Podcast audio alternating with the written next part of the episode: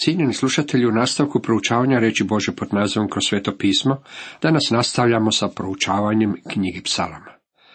Kao prvo osvrćemo se na 140. psalam. Tema ovom psalmu glasi molitva za izbavljenje od zlog čovjeka. Dok smo prolazili kroz knjigu psalama, dolazili smo do skupina psalama koji su nalikovali grozdu ili stablici banane u tome što su svi bili u odnosu sa istom skupinom. Psalam 140. nema vidljive povezanosti sa predivnim teološkim 139. psalmom koji mu je prethodio.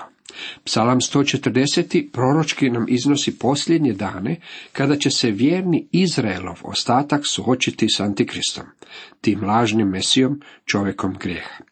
To je Davidova molitva u kojoj traži i moli za zaštitu jer su ga okružili zlikovci.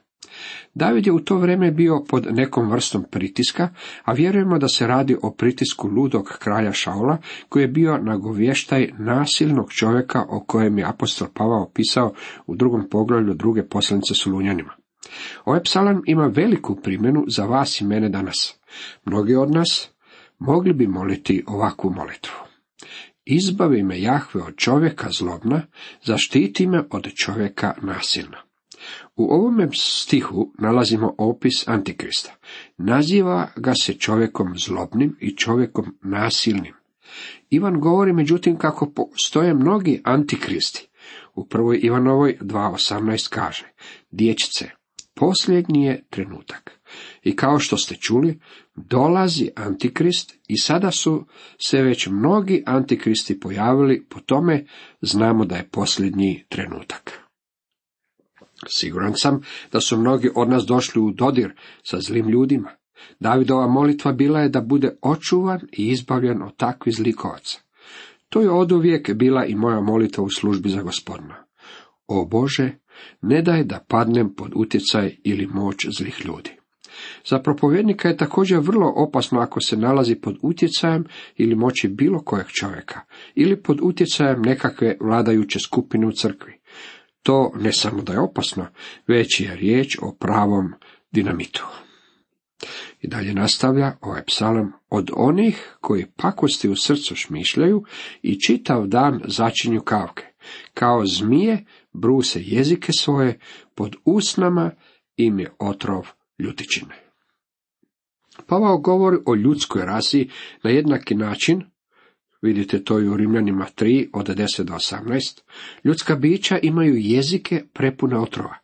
Jezik može uništiti koliko jedna atomska bomba. Može uništiti čovjekovu reputaciju i ocrniti njegov život. U četvrtom redku dalje kaže, spasi me Jahve od ruku zlotvora, čuvaj me od čovjeka nasilna koji hoće da mi noga posrne. Ovo je Davidova molitva, a također je to i molitva koju će moliti ostatak u vrijeme velikih nevolja. To nije molitva za kršćane koji žive u današnjem razdoblju milosti. Bilo kako bilo, za ljude koji će se nalaziti u razdoblju velikih nevolja, ponovno pod zakonom, ne vidim razloga zbog kojeg ne bi mogli da se mole ovakvu molitvu za dovođenje božanskog suda i božanske pravde. Od osmog do desetog redka dalje kaže nam ovaj 140. psalam. Ne daj da se ispune želje zlotvora, ne daj da svoje on izvrši namjere. Nek glavu ne podignu oni koji me opkoliše, nek na njih padne zloba njihovih usana. Nek daždi po njima ugljevlje ognjeno, dok se strovale u jamu, da više ne ustanu. Psalmist moli protiv tog zlog čovjeka Antikrista. Kao što sam rekao već ranije, ovo nije molitva koju bi današnji vjernici trebali moliti. Umjesto toga, trebali bismo slijediti upute u Rimljanima 12 od 19. do 21. redka. Ljubljeni, ne osvećujte se sami, nego dajte mjesta gnjevu, ta pisano je, moja je osveta, ja ću vratiti, govori gospodin. Naprotiv, ako je gladan neprijatelj tvoj, nahrani ga. I ako je žedan, daj mu piti. Činiš li tako, žeravicu mu ognjenu zgrčeš na glavu. Ne daj se nadvladati zlom, nego dobrim pobjedi zlo. Drugim riječima, ne dopustite da postanete ogorčeni. Nemojte se zanijeti neprijateljstvom i osvetoljubljem, koji će vas krenuti sa življenja po vjeri. Bog će se pobrinuti za sve. Moje iskustvo da kada suzdržimo svoje ruke od zla, Bog ulazi na scenu i obračunava sa onima koji žele zakočiti Božu riječ. Odmazda pripada Bogu. Predajte slučaj njemu. Tada ćete moći učiniti nešto dobro osobi koja vam je naudila. Bog nastavlja na uistinu neobičan i neuobičajen položaj. Dalje kaže, opadac se neće održati na zemlji, silnika će odjednom zgrabiti nesreća. Pobjeda će zaista uslijediti ako ne napustimo put vjere, jer sve što je od Boga rođeno, pobjeđuje svijet. I ovo je pobjeda što pobjedi svijet, vjera naša, čitamo u prvoj Ivanovoj pet četvrti redak. Opaki jezik uistinu neće opstati i neće uhvatiti koljena. Laž će na koncu ipak biti objelodanjena. Sotona je bio lažac od samoga početka i ima mnogo svojih fakina u današnjem svijetu koji slijede njegov primjer. Jednoga dana bit će prepoznati kao lažljivci. Cijenjeni slušatelji, toliko iz 140. psalma. 141. psalam ima za temu molitva za izbavljenje od zla. Ovaj psalam napisao je David, povezan je s njegovom osobnom povješću. Tu pošilje SOS. Njegova molitva izrasta iz nekog nama nepoznatog iskustva, ali je vjerojatno nastala u vrijeme kada je bio prisiljen bježati pred kraljem Šaulom. Psalam ima svoju primjenu na Izraelov vjerni ostatak u vrijeme njihove borbe protiv zla, ali on također ima poruku i za nas danas. Prvi i drugi redak. Prizivljem te Jahve k meni pohitaj. Slušaj glas moj kojim tebi vapim. Nek mi se uzdigne molitva kao kad pred lice tvoje, podizanje mojih ruku, nek bude prinos večerni. Jedan je komentator rekao, David je bio zaljubljen u molitvu. Bio je veliki čovjek molitve. Spominje činjenicu da je molitva poput mirisnog kada.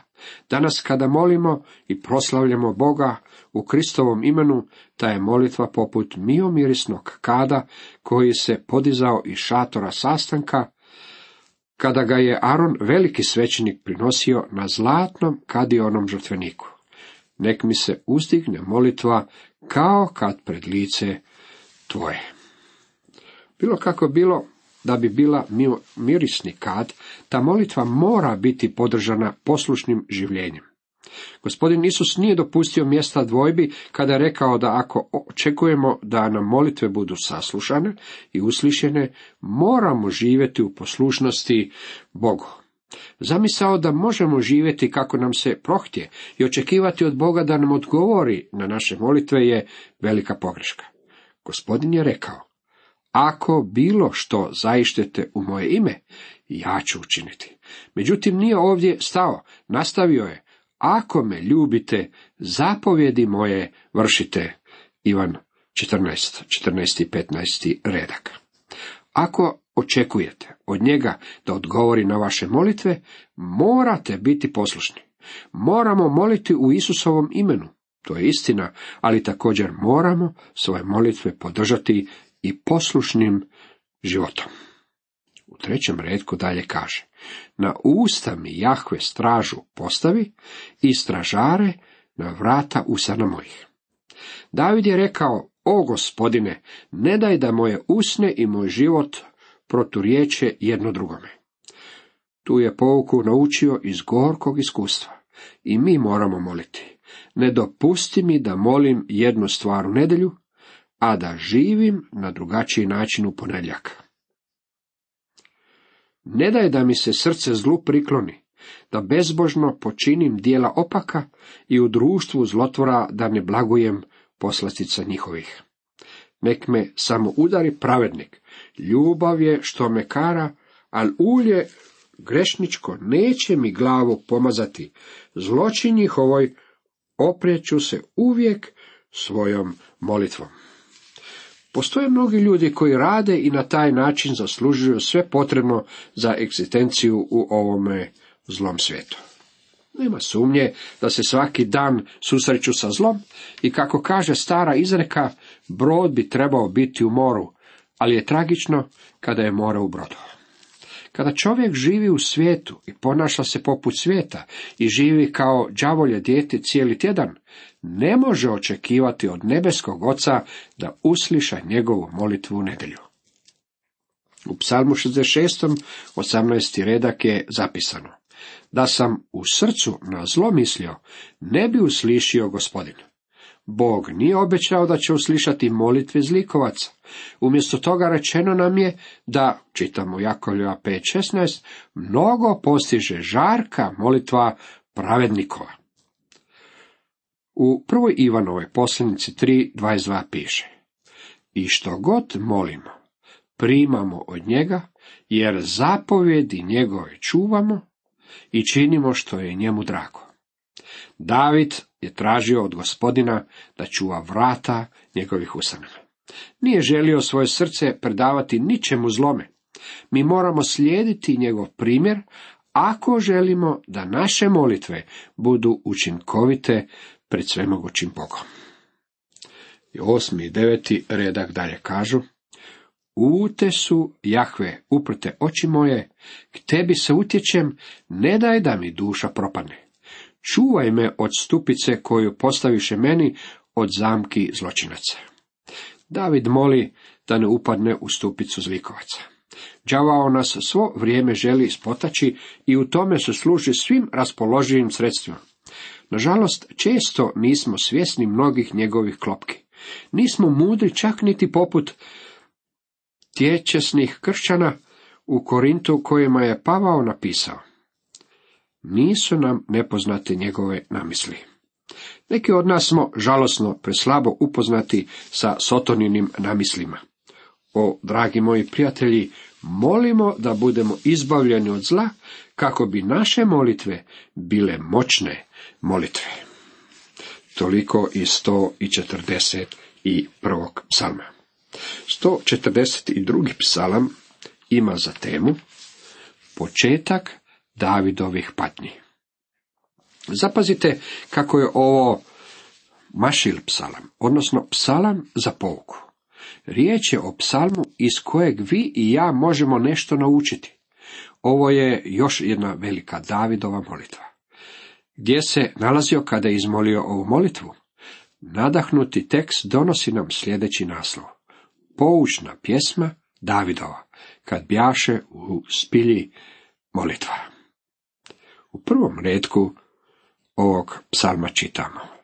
I svega glasa vapijem Jahvi i svega glasa Jahvu zaklinjem. Nije nam rečeno u koje se to spilji David tada sakrivao. U prvoj Samuelovoj 24. poglavu spominju se Engatske spilje. Kada sam bio u toj zemlji, prolazio sam i kroz taj kraj, kaže dr. Megi. Sagradili su novu cestu uz mrtvo more, koje ide sve od Jerihona do Masade. Riječ je o vrlo zanimljivoj zemlji.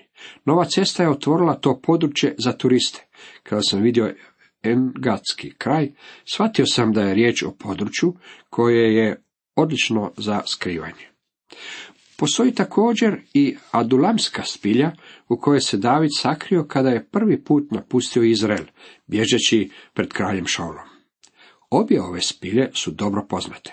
Moja je pretpostavka da se nalazio u Adumskoj spilji kada je napisao ovaj psalam.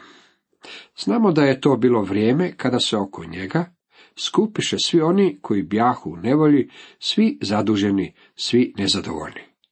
Tada se oko njega skupilo oko 400 ljudi.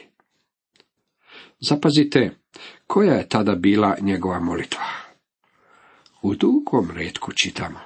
Pred njim svoju izljevam tužaljku, tjeskobu svoju pred njim razastirim. Drugim riječima, David je iznio pred Boga sve čega je bilo u njegovom srcu i životu. To je način na koji bismo i vi i ja trebali moliti. Zamisao da bismo trebali moliti unaokolo nečega ili racionalizirati naše molitve ili moliti unaokolo po šumi Striborovoj, u izvorniku je upotrebna štala Robina Hoda, ali nisam vidio kako to paše u tekst. Je pogrešna. Moramo odmah ići na samu srž i reći Bogu sve čega ima u našem životu. David je rekao, tjeskova svoju pred njim razostirim. Dragi moji prijatelji, možete Bogu govoriti o svojim kušnjama, možete mu govoriti o svemu što je u vašem srcu i životu. Prije mnogo godina Fenelon je napisao predivan članak o ovome, naslovljen Reci Bogu. Reci Bogu sve što ti je u srcu, kao što čovjek otvara srce, govori njegove radosti i muke dragom prijatelju. Kaži njemu svoje tjeskobe, da bi te mogao utješiti, kaži mu što te raduje, da bi te mogao otrijezniti, kaži mu koje su ti težnje, kako bi ih on pročistio, reci mu što ti se ne dopada, kako bi ti on pomogao pobjediti. Pričaj mu o svojim kušnjama, kako bi se on od njih zaštitio. Pokaži mu rane na srcu, da ih on zacijeli. Ogoli pred njim svoju indiferentnost prema dobru, tvoje izopačene ukuse prema zlu, svoju nestabilnost. Kaži mu koliko se tvoja ljubav prema samome sebi čini neosjetljivim prema ostalima kako te taština tjera da budeš neiskren, kako te oholo sakriva samome sebi u odnosu prema drugima. Ako na takav način izlije sve svoje slabosti, potrebe, tjeskobe, neće ti ponestati riječi u molitvi. Nikada nećeš iscrpsti tu temu. Ona se stalno obnavlja. Ljudi koji ništa ne taje jedni pred drugima nikada ne traže temu o kojoj će razgovarati ne odvažu svoje riječi, jer nema ničega što treba sakrivati. Također ne traže što će reći, oni govore iz obilja svoga srca bez razmišljanja, samo kažu ono što misle. Blago onima koji teže za takvim neposrednim i nesuzdržanim razgovorom s Bogom. Dragi moji prijatelji, David je imao takav predivan odnos sa svemogućim Bogom. I Bogu je govorio sve što mu je u srcu. Zapazite kako je David rekao. Pred njim svoju izljevam tužaljku, te skobu svoju pred njim razastirem. David je kao mladić bio pomazan za kralja u Izraelu. Na dvoru kralja Šaula taj je poludjeli kralj bacio koplje na Davida pokušavajući pribiti Davida u zid, ali je promašio i David je morao bježati da spasi život. Žalio se da ga love poput jarebice. Svoje vrijeme bila otvorena sezona lova na njega, tako da je stalno morao bježati. Iz takve situacije ovaj mladić podiže glas i vapi k Bogu. Ako duh moj i klone u meni, ti put moj poznaješ. Na putu kojim prolazim, potajnu mi zamku staviše. Davida su pokušavali uloviti u klopku. David se uzdao u Boga za svoju pomoć, a Bog ga je vodio. Dalje kaže, obazrem li se nadesno i pogledam, nitko ne zna za mene. Nemam kamo pobjeći, nitko za život moj ne mari. To je bila situacija u kojoj se David našao kada je prvi put napustio dvor kralja Šaula, ali mu se nakon toga, kako smo već vidjeli, pridružilo još četiri stotine ljudi. Znao je da je Bog odgovoran za ovu potporu.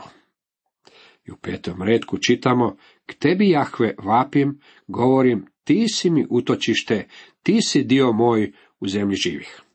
Ovdje bismo trebali zapaziti dvije stvari. Skrivao se u špilji, da se nije sakrio, Šaul bi ga bio ubio. Međutim, reći ćete možda, on se pouzdavao u gospodina. Da, pouzdavao se u gospodina, ali je gospodin od njega očekivao da se posluži starom, dobrom, zdravom pameti. Cijenjeni slušatelji, toliko za danas.